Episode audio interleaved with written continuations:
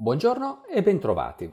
Dopo i ribassi della settimana precedente, lunedì scorso i listini azionari hanno provato a recuperare la tendenza positiva, grazie ad una temporanea stabilizzazione dei tassi di interesse, il cui rialzo nel mese precedente aveva preoccupato gli investitori. Lunedì il mercato americano ha chiuso la miglior seduta in quasi nove mesi, ma l'entusiasmo è presto scemato quando il presidente dell'ente di regolamentazione del sistema bancario in Cina ha pubblicamente espresso preoccupazione per il rischio di bolle speculative all'estero. Nei giorni successivi i mercati hanno poi continuamente oscillato tra l'ottimismo sulla ripresa economica e il timore per il conseguente movimento al rialzo dei tassi di interesse, che è ripreso nella seconda parte della settimana. I dati economici sono stati ancora una volta confortanti. Gli indici PMI per le principali economie mostrano attività in espansione per le aziende manifatturiere mentre i settori dei servizi sono ancora penalizzati, in molti paesi, dalle chiusure anticontagio. Il mercato del lavoro negli Stati Uniti si è rivelato in forte ripresa in febbraio, con il numero di nuovi occupati nei settori non agricoli in crescita e ampiamente superiore alle attese. Gli ordinativi all'industria, sia in Germania che negli Stati Uniti, sono migliorati in gennaio e hanno sorpreso in positivo. Contemporaneamente negli Stati Uniti l'azienda farmaceutica Johnson Johnson ha iniziato a consegnare il proprio vaccino recentemente autorizzato e i democratici sono ora ad un passo dal varo del tanto atteso piano di stimolo fiscale da 1900 miliardi di dollari. Tutto ciò ha contribuito a rassicurare gli investitori e ha sostanzialmente compensato l'effetto negativo dei tassi di interesse. Il presidente della Federal Reserve, Jerome Powell, ha ribadito che la banca centrale sarà paziente nei confronti di temporanei incrementi dell'inflazione, ma ha anche detto che il livello attuale dei tassi e le condizioni finanziarie non sono preoccupanti, escludendo quindi un intervento immediato.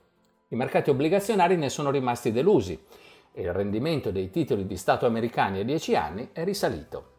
Negli altri paesi i tassi di interesse sono invece rimasti sostanzialmente stabili. In questo contesto i listini azionari hanno chiuso la settimana con segni differenti. L'indice Standard Poor's 500 si ferma a più 0,8%, l'Eurostock 50 a più 0,9%. Invariato l'indice MSI dei paesi emergenti. In ribasso il Nasdaq del 2,1% e anche il Nikkei dello 0,4%. Il petrolio ha ricevuto supporto dalla decisione dei paesi OPEC Plus di mantenere gli attuali livelli di produzione e il Brent ha chiuso a più 4,9%. L'oro, ancora penalizzato dai tassi di interesse in crescita, è sceso dell'1,9%. Il dollaro, trainato dai tassi di interesse e dai buoni dati economici, chiude a più 1,3% sull'euro. Per concludere, questa settimana vedremo negli Stati Uniti e in Cina i dati sull'inflazione di febbraio, in Germania e Inghilterra quelli sulla produzione industriale di gennaio.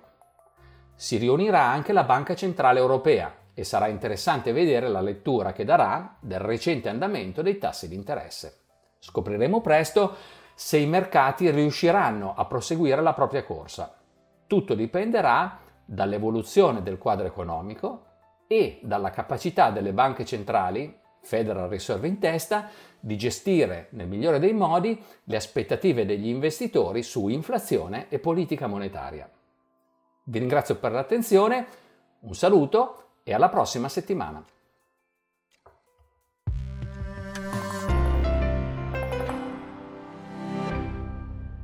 Presente registrazione audio ha finalità meramente informative. Le informazioni in essa contenute non rappresentano un'offerta di acquisto o vendita di prodotti finanziari, una raccomandazione di investimento e non sono da intendere come ricerca in materia di investimenti o analisi finanziaria. Le opinioni espresse riflettono il giudizio di Amundi al momento della loro diffusione e sono suscettibili di variazioni in qualunque momento, senza che da ciò derivi un obbligo di comunicazione in capo ad Amundi. Non si garantisce l'idoneità a qualsiasi scopo di investimento delle informazioni fornite, le quali non devono essere utilizzate come unica base per assumere decisioni di investimento. Eventuali dati riferiti a performance passate non sono un indicatore attendibile di performance attuali o future.